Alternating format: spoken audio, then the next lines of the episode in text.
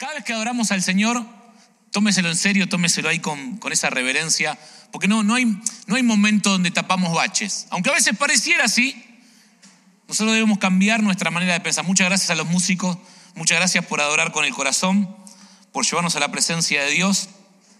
Qué lindo es estar en la casa del Señor, ¿no? ¿Es lindo estar en la casa del Señor? Dice su palabra, dice que yo me alegré con los que decían en la casa de Jehová iremos, a la casa del Señor iremos. Y esto me hizo recordar algo que, un pastor conocido contaba, que él decía que, que, era chico y estaba conversando con su mamá, todos los domingos iba a la iglesia, y en una de esas semanas le dijo a su mamá, ¿sabes qué mamá? Esta semana no tengo ganas de ir a la iglesia. Y la mamá lo miró y le dijo, ah, ¿no tenés ganas? Y le dijo, Daniel, ¿sabes qué? Es normal no tener ganas. Y él como que se sintió contento porque su madre había empatizado con él. Ah, sí, mamá le dijo, sí, sí, es normal que no tengas ganas. A todos nos pasa lo mismo. Claro, y qué bueno, mamá, me entendió. Qué bueno, qué, bueno, mamá. Entonces, el domingo, eh, ¿puedo faltar a la iglesia? No, Daniel, el domingo vas a ir sin ganas a la iglesia, le dijo. Y me hizo recordar esta, este, este tiempo porque es lindo ir a la casa del Señor. Y, y a veces las ganas o, la, o el momento que estamos viviendo a veces nos condiciona. Pero cuando podemos romper con esa barrera, es lindo por estar acá reunidos. Y mientras adorábamos al Señor y los hermanos cantaban esta canción que, tiene muchos años, eh, se me vino como una película rápida en mi mente y esto no tiene que ver con el mensaje, ¿no? pero lo quiero compartir recuerdo cuando era más chico y, seguramente mis papás me estén viendo y le damos la bienvenida a todos aquellos que nos están viendo a través de las redes sociales. Yo siempre los domingos cuando saben que vengo para acá me preguntan, ¿a qué hora vas a estar? Y como que ahí están ellos siguiéndonos, así que mamá, papá, te mando un saludo.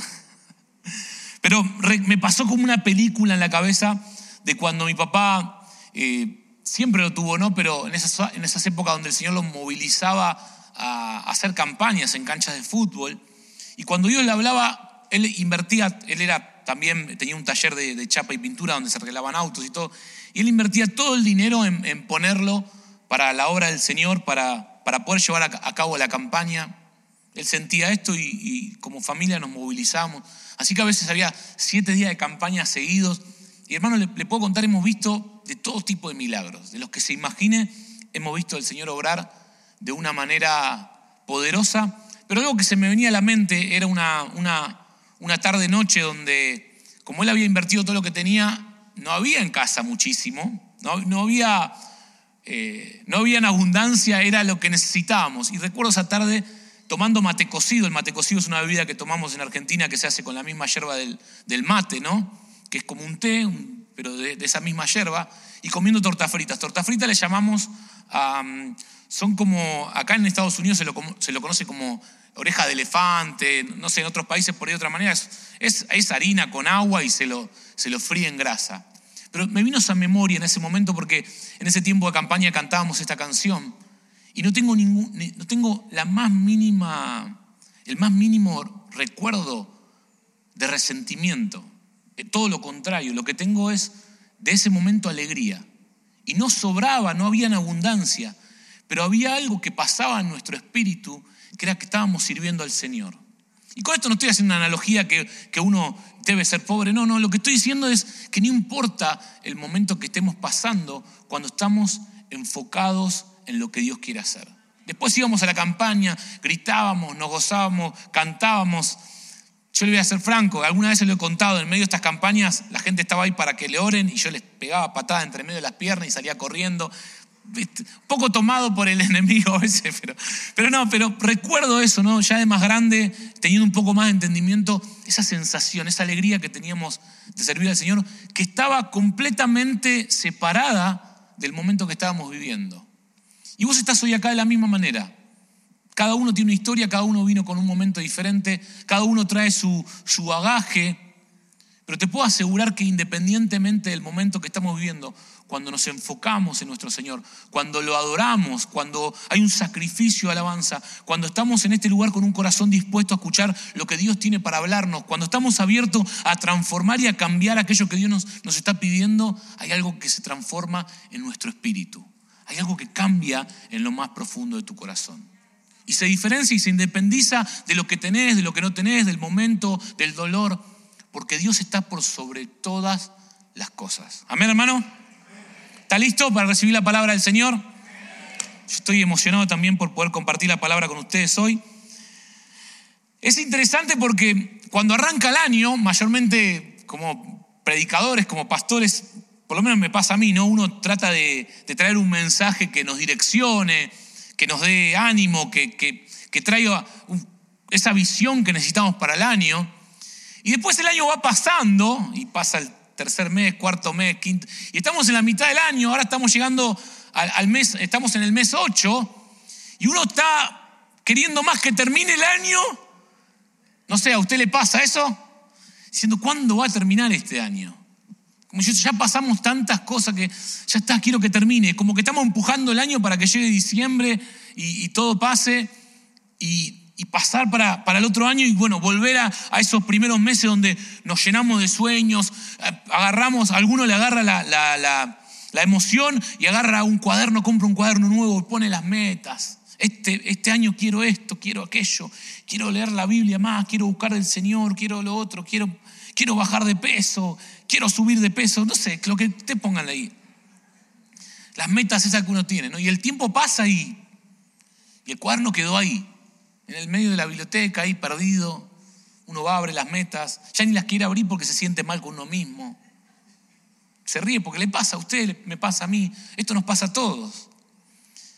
Y, y estamos tratando de empujar y perdemos de vista lo que Dios quiere hacer en estos últimos cuatro meses. Porque Dios no es hombre para mentir.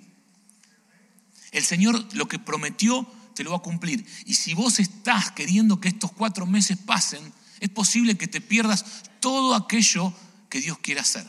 Aún así, aunque tu situación, como hablábamos hace un poquito, no te lo permita.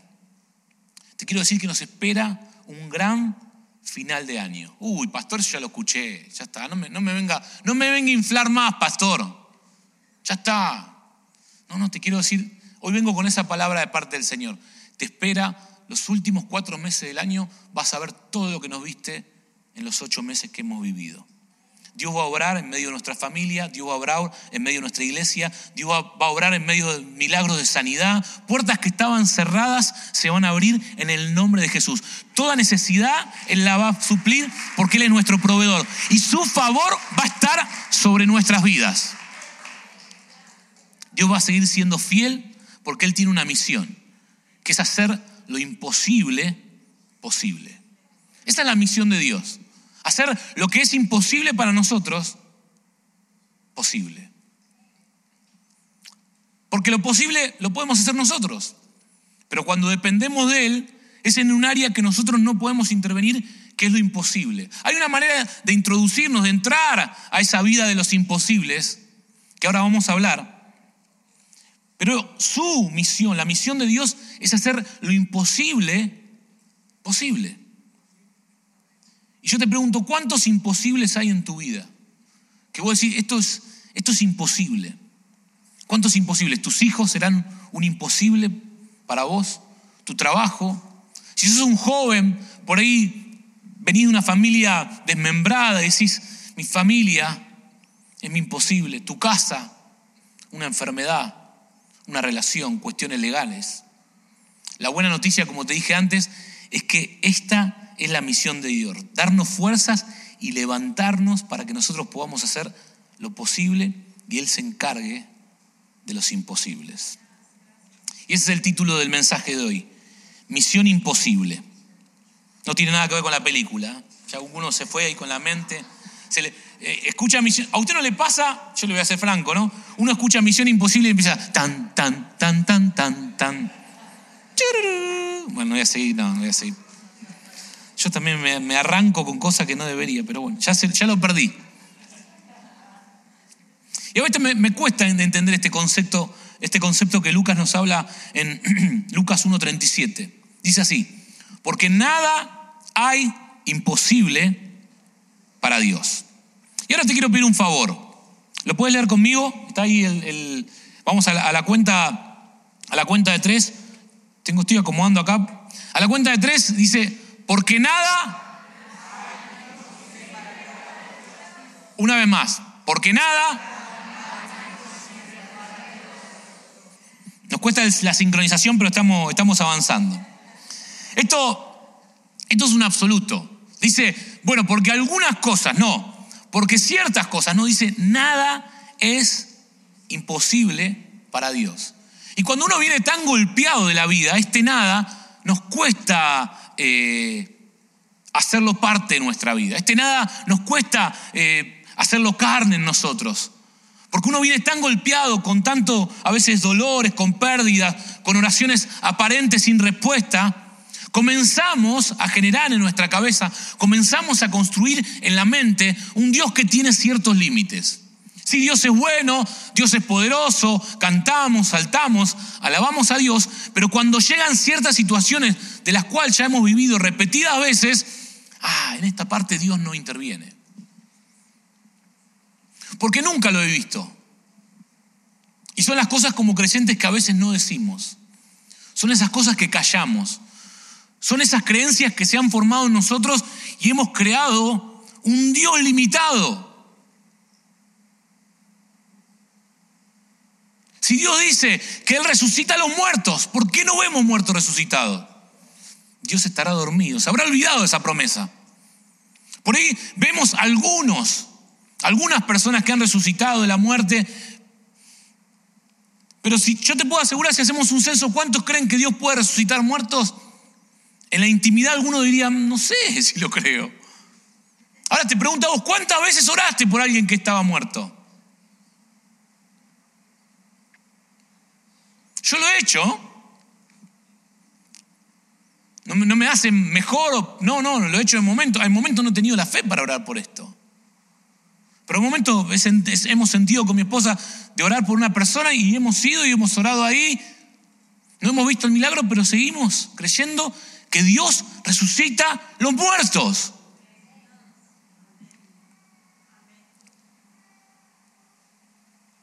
Pero no dejes que las situaciones,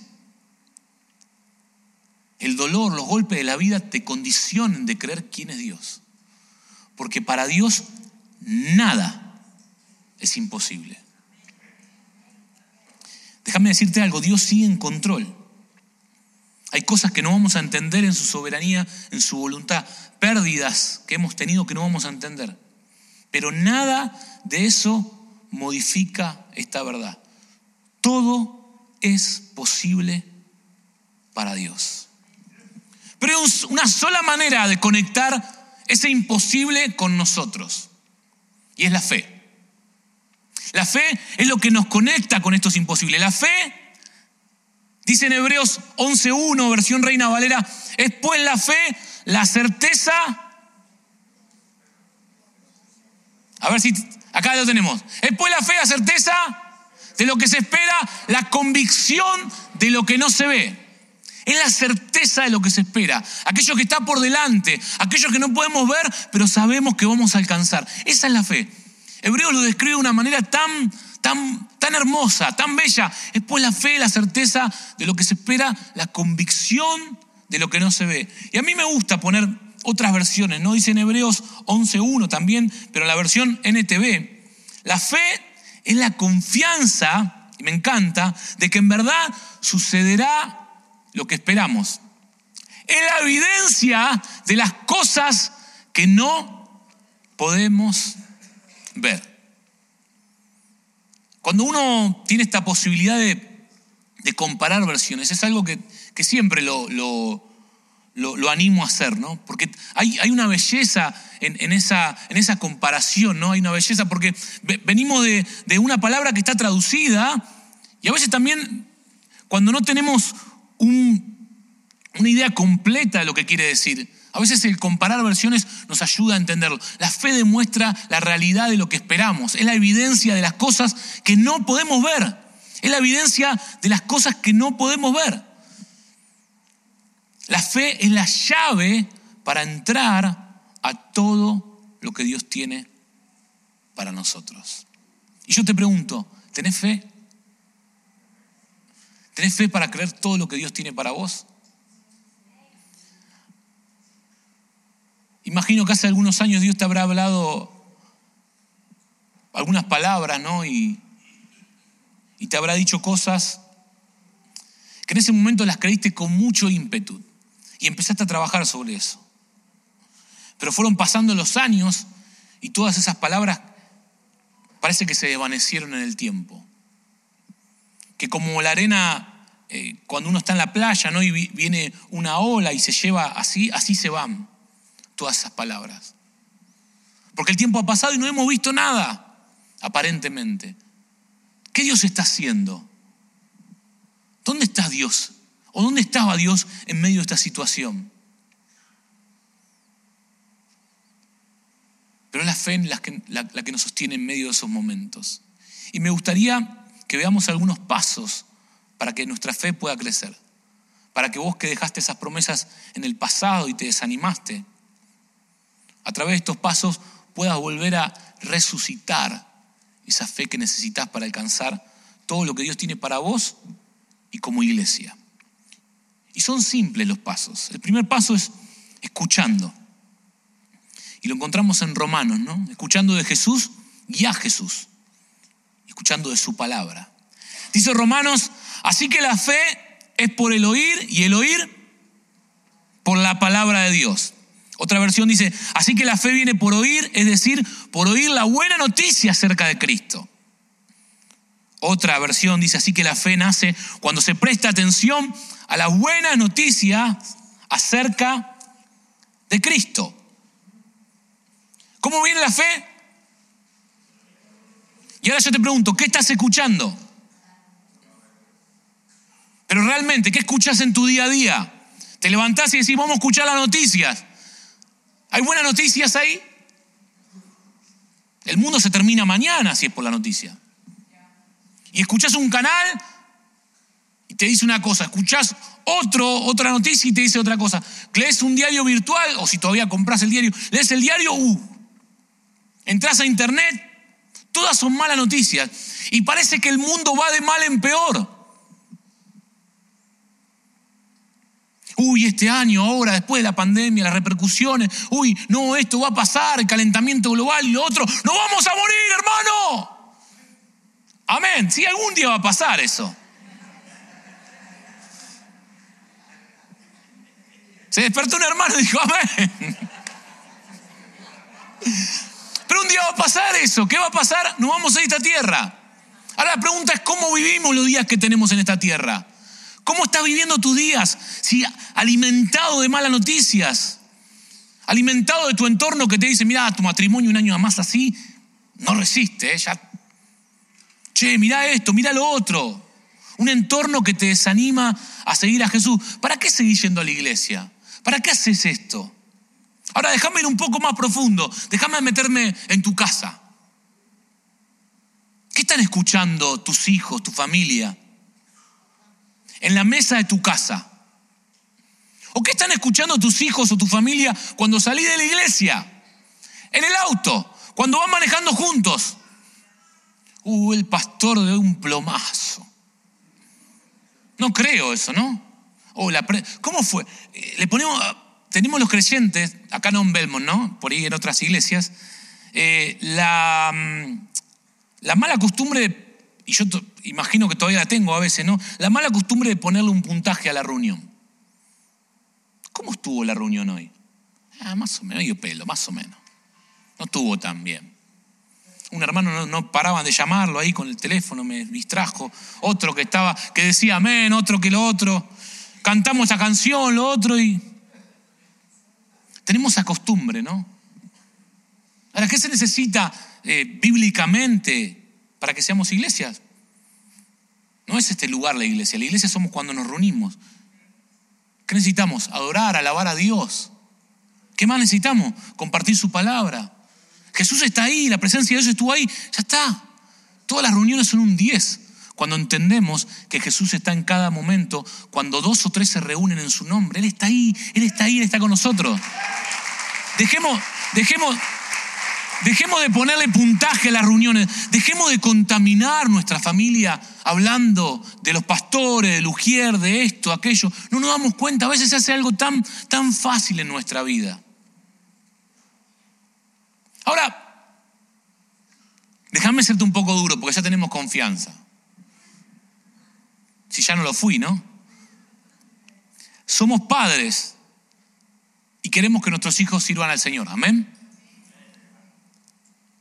A veces no, no se puede dormir, me acuesto con él y oro por él. Declaro sobre su vida que va a ser un hombre de Dios lleno de favor. Casi todos los días, casi todos, no todos, pero muchos de sus días le digo, Señor, que siga creciendo en gracia, en sabiduría, seguirle dándose corazón bondadoso, que Él sea luz, que sea usado en tus manos. Esa es mi oración con mi hijo siempre.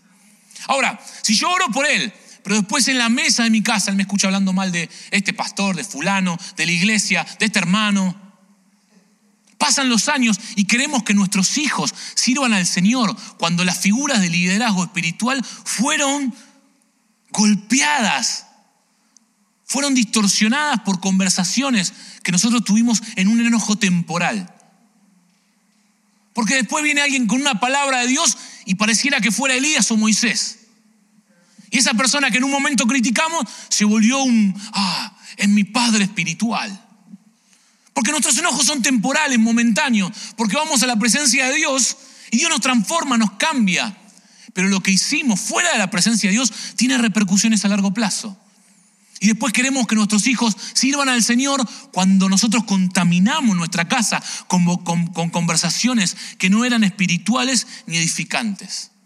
Y cuando ellos tienen que alimentarse de personas que están hablando de su palabra, lo único que no pueden dejar de hacer es escuchar en su, mente, en su mente lo que vos dijiste de ella, lo que vos dijiste de él, los comentarios que hay acerca de esto, lo del, ministro de alabanza, lo de esto, lo de aquello. ¿Por qué contaminamos nuestro hogar con crítica. Y no guardamos a nuestros hijos de escuchar cosas que los contaminen.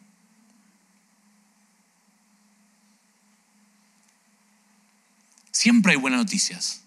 Estamos a tiempo siempre de cambiar esta realidad.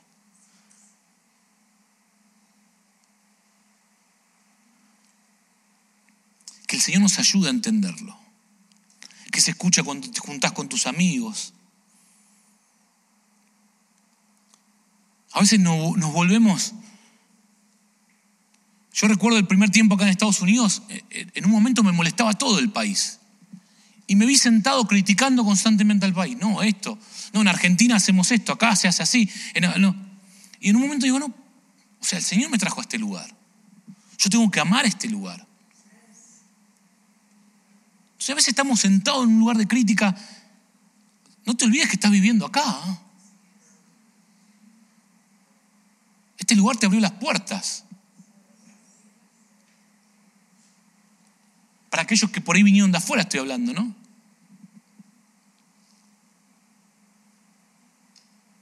A veces es fácil hablar.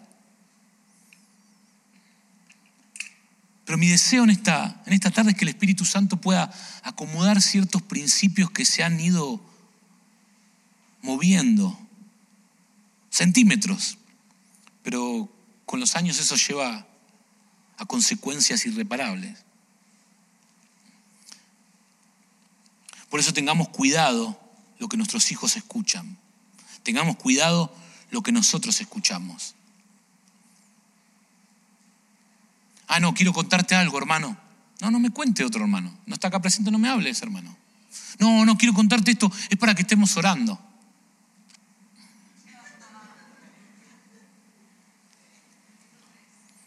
No es una crítica, es una opinión.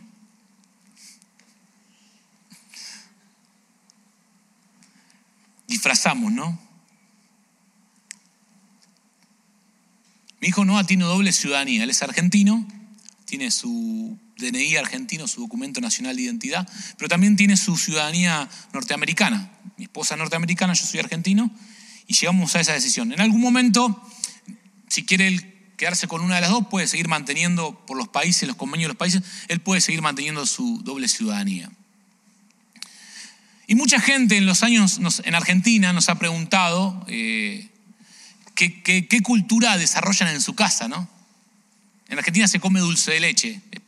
Es, eh, como un caramelo que lo comemos con, pan y manteca. Por ahí algunos de ustedes lo conocen. Acá en Estados Unidos se come mantequilla de maní, ¿no? Entonces algunos, che, ¿ustedes comen que dulce de leche, mantequilla de maní? pancakes o panqueques, hacemos panqueques en Argentina finito. ¿Qué, cómo, ¿Cómo hacen? Y, y siempre con Reche nos reímos, ¿no? Nuestra cultura en nuestro hogar no es argentina o norteamericana. Nuestra cultura es la cultura del reino de Dios. Y esa es la, cultura que nuestro, nuestro hogar debe reinar. Esa es la cultura, porque a veces nos aferramos, y no estoy diciendo que no seamos patrióticos, a veces nos aferramos tanto a la nación que nos olvidamos que nuestra primer ciudadanía es la del cielo.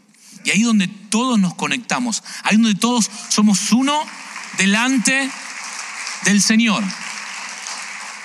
Entonces, si querés tener un, filtro sencillo para lo que estás escuchando, lo único que tenés que preguntarte es, ¿esto me edifica? ¿Esto me hace crecer en mi fe? ¿Esto me acerca al Señor?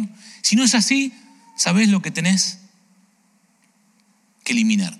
Lo segundo, para seguir creciendo en fe, lo primero que dijimos que era escuchar, escuchar de Jesús, escuchar a Jesús, escuchar su palabra y eliminar todo aquello que nos contamine. Si te quedaste pensando en el punto anterior, te pido que por un momento vuelvas la atención acá y después arregles tus asuntos con el Señor. Amén. El segundo paso es mirando, mirando a Jesús. Dice Hebreos 12:2, puesto los ojos en Jesús, el autor y consumador de la fe, el cual por el gozo puesto delante de él sufrió la cruz, menospreciando lo propio y se sentó a la diestra del trono de Dios. Mirando a Jesús es la manera que hacemos crecer nuestra fe. Dice, el cual por el gozo puesto delante de él, y, siempre me gusta decirte esto, creo que te lo repetí muchísimas veces, el gozo que Jesús tenía por delante éramos vos y yo. No había otro gozo para él. Él cuando se clavó en la cruz se clavó por vos y por mí. Y no se clavó por una multitud de personas, sino por cada uno de nosotros, porque Él nos conoce personalmente. Él no murió por, como por millones de personas. Sí lo hizo, pero murió personalmente por vos y por mí. ¿Por qué te digo esto? Porque Él quiere tener una relación directa con nosotros. Entonces, ¿cómo hacemos crecer nuestra fe? Escuchando, pero lo segundo es mirándolo, puesto los ojos en Jesús, aquel que es el autor y consumador de la fe. Yo me crié en una casa donde antes de salir, y puede ser que sea tu costumbre, eh, vivíamos en la zona sur de, Buenos Aires, del Gran Buenos Aires. Y antes de salir, mi familia tenía una costumbre. Apagaban todo, todas las luces, cerraban el paso del gas, eh, todo. ¿Alguno tenía esta costumbre? Sí. Bueno, nos mudamos para acá y con el tiempo, ¿no? Eh, vivimos en, en, Larrington que, y vivimos a las afueras de Larrington, era como en, en el campo. Entonces cada vez que nos íbamos yo quería al principio quería empezar a cerrar las puertas, había muchas puertas. Eh, no cerraban las puertas ahí. No cierran las puertas. El abuelo de Rachel me miraba y se reía. No cerramos las puertas acá. ¿Cómo que no cierran las puertas? ¿Qué te va a robar un ciervo? Me decía, ¿viste? Como. No había nadie. Y ahí, y ahí esto me hizo pensar en algo, ¿no?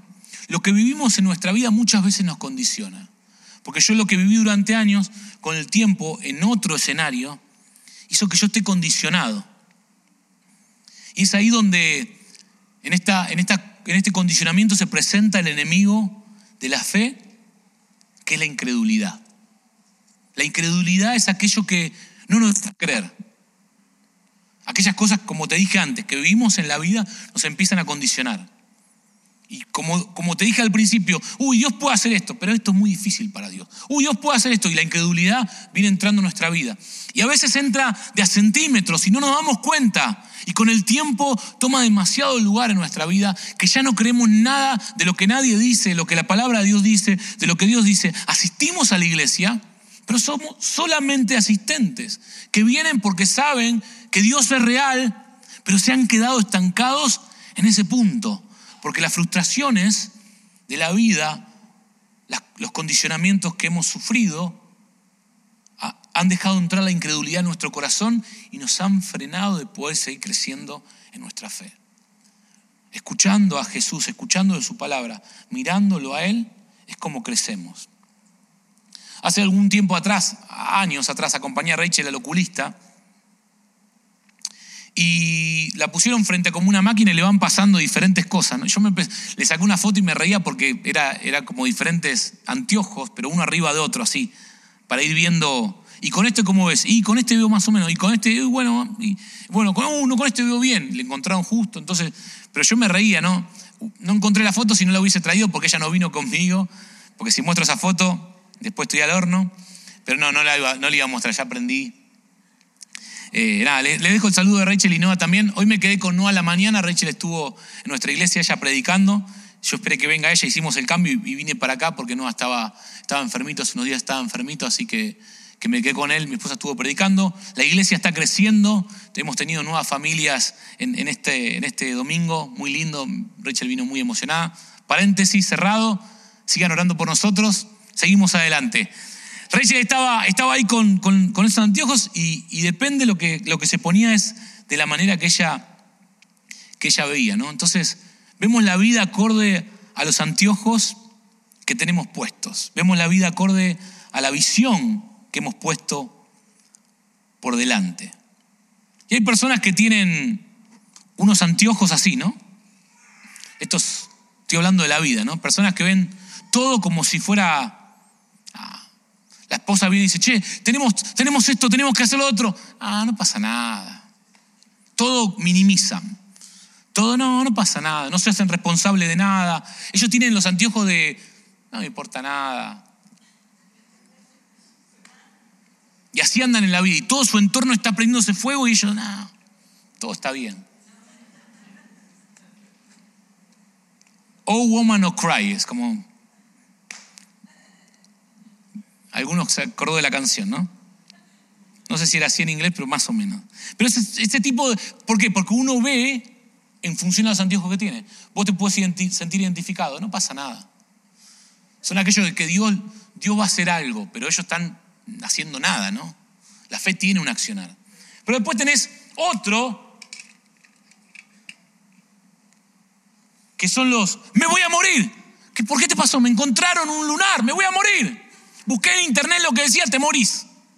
No, tengo esto, tengo lo otro, tengo lo... No, no. Y son esas personas que son completamente eh, emocionales. Que un día la ves arriba y no, otro día... No, no, no, no, no, no, no. Todo es completamente grande. No, todo es un problema. No, todo va, todo va a salir mal. No, esto no va a salir bien. Y, y todo drama, todo dramático. Y tiene puestos sus anteojos. O ve todo mal, ¿no? Todo ve mal. Y ahora estoy viendo mal porque los anteojos están sucios. Y así ve la persona esta. ¿Por qué? Porque estamos condicionados por lo que vemos. Y poner los anteojos que quieras, ¿no? El anteojo de la depresión, el anteojo, el anteojo de la angustia. Pero cuando nos ponemos los lentes de fe, que son los que tengo puesto ahora, que son los que no se ven, Veo una familia en la iglesia restaurada. Veo que Dios abre puertas para, para ese nuevo trabajo. Veo que tu enfermedad es sanada. Veo cómo heridas de años están siendo sanadas en tu corazón. Veo cómo Dios cumple el propósito en medio de nuestra vida. Porque todo depende cómo nosotros vemos las cosas. Estamos condicionados y hoy en mi oración que Dios ponga unos, una visión de fe para que veas que Él todavía puede obrar en aquello que dejaste de creer. Porque aunque para vos es imposible, para Dios es posible. Aunque las puertas se cerraron, Dios la va a abrir. Aunque parece que está muerto, Él lo va a resucitar porque Dios es poderoso por sobre todas las cosas. Él sigue sentado en su trono reinando. Aunque parece que hay líderes en el mundo que tengan el control del mundo, aunque ese dicho que dice, no, hay siete u ocho personas que controlan el mundo, hay uno solo que está en control del mundo y se llama Jesucristo. Él reina con poder. Todo imperio, toda potestad, todo, todo enemigo, toda hueste de tiniebla está bajo sus pies, hermano. Él reina. Y es la manera como nosotros vemos, la manera como afrontamos la vida. Es la manera como nosotros vemos, es si crecemos en fe o nos morimos en medio de la incredulidad. Si crecemos en fe o morimos en el desierto. Es pues la fe, la certeza de lo que se espera, la convicción de lo que no se ve. Y el último paso para que nuestra fe crezca, como te dije, son sencillos los pasos. Difíciles de seguir, pero sencillos. El primero es escuchando, el segundo es mirando y el tercero es siguiendo a Jesús. Dice Mateo 16, 24, luego dijo Jesús a sus discípulos, si alguien quiere ser mi discípulo tiene que negarse a sí mismo, tomar su cruz y seguirme. Santiago 2.17 dice, así también la fe por sí sola, si no tiene obras, está muerta.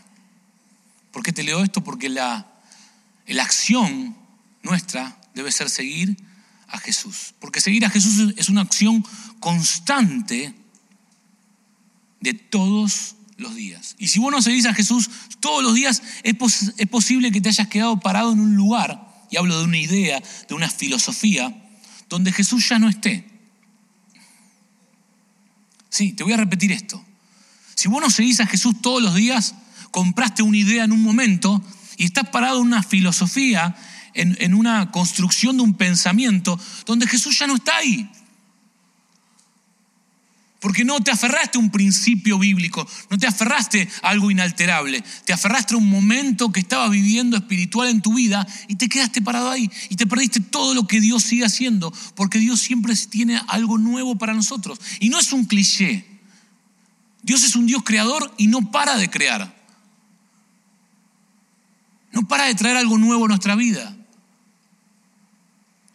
Lo entendemos muy bien, ¿no? Cuando está esta ilustración de, cómo vamos a meter vino nuevo en odres viejos. No, no, va a soportar por la fermentación. Lo mismo pasa en nuestra vida. Nosotros no podemos recibir todo lo nuevo de Dios si no creamos espacio y dejamos atrás lo viejo. Si no te despojás de todas aquellas cosas que traemos, y como siempre te lo digo, lo hablo también por mí, traemos tantas cosas, tanto bagaje, tantas ideas raras, que a veces Dios quiere orar algo nuevo y no hay espacio. ¿No te pasó que alguna vez viste algo y decís, necesito esto? Y fuiste y lo compraste y cuando querías meterlo en algún lugar no tengo espacio. ¿Dónde meto esto que compré? Pero lo necesitaba, pero no hay espacio. Yo imagino que a Dios le debe pasar lo mismo. Viene, viene a nuestra vida, quiero hacer algo nuevo, Lucas. Ah, pero tenés esto, tenés lo otro. ¿Dónde entro yo acá? Seguir a Jesús para los discípulos fue todo. Y siempre me pregunté, ¿no? ¿Por qué Jesús le dijo, seguime y los discípulos le siguieron? Una explicación rápida, que por ahí alguno lo sabe, ¿no? En ese momento los judíos tenían una manera de estudiar desde muy pequeños, iban estudiando y se iban capacitando con, con rabís y, personas y maestros que les enseñaban. Y llegaba un momento donde se les tomaba una prueba y donde si este maestro eh, le hacía preguntas profundas y pasaban, una de las palabras que usaba era la palabra que usaba Jesús, ¿no? Seguime. Entonces, este, este judío se volvía parte, se volvía discípulo de ese maestro. Cuando Jesús le dice esto a, estos pescadores que, aparentemente habían reprobado estas pruebas, que habían quedado fuera de este sistema, ellos entendían claramente lo que le estaba diciendo. Su maestro le estaba diciendo que lo sigan. Su maestro le estaba diciendo que, eran aprobados. Y lo mismo lo que nos está diciendo Jesús hoy. Él está diciendo, seguime. Sos aprobado. Sos aprobado porque ya no, ya no, ya, ya Dios no nos ve como pecadores. Yo ya pagué el precio para vos. Entonces vos estás aprobado para seguirme. Seguir a Dios es una acción de todos los días. Si estás por primera vez, seguir a Jesús es lo mejor que te puede pasar en tu vida, porque siempre que sigas a Jesús vas a llegar a destino. Y voy llegando al, final de este mensaje. Si los músicos quieren, quieren ir pasando. Es mi deseo y mi oración en esta tarde que, que podamos crecer en fe, iglesia. Es mi deseo y mi oración que hoy podamos escuchar,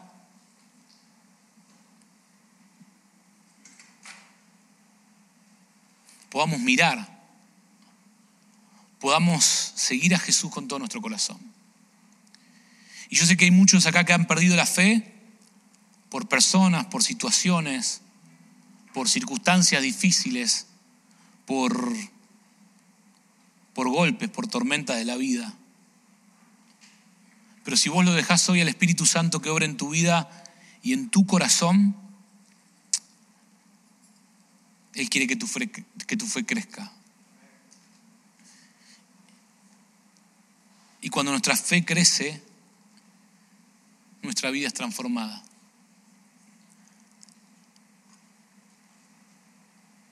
Porque cosas que ni ojo vio, ni oído yo, ni han subido a corazón de hombre, son las que Dios tiene preparada para nuestra vida. Así que ahí donde estás, ponete de pie por un momento y quiero hacer una oración con vos.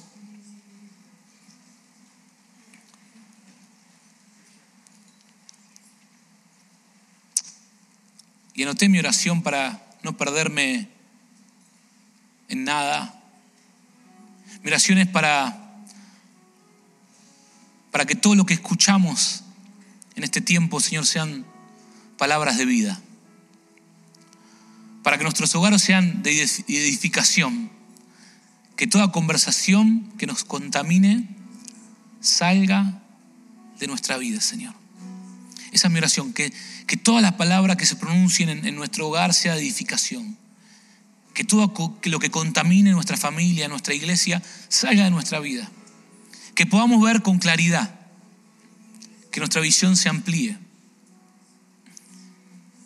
que tengamos una mirada llena de fe, una mirada que sea la que tengamos que tener, la correcta, y que podamos seguir a Jesús y no solo ser seguidores, sino también en ese seguir a Jesús convertirnos en, en sus discípulos, que corramos a su propósito y que nada nos detenga, que no nos demos por vencido en esto que queda del año, porque hay promesas que vas a cumplir. Estos últimos meses Dios cumpla todas aquellas cosas que que él prometió. En el nombre de Jesús. Te damos gracias, Señor.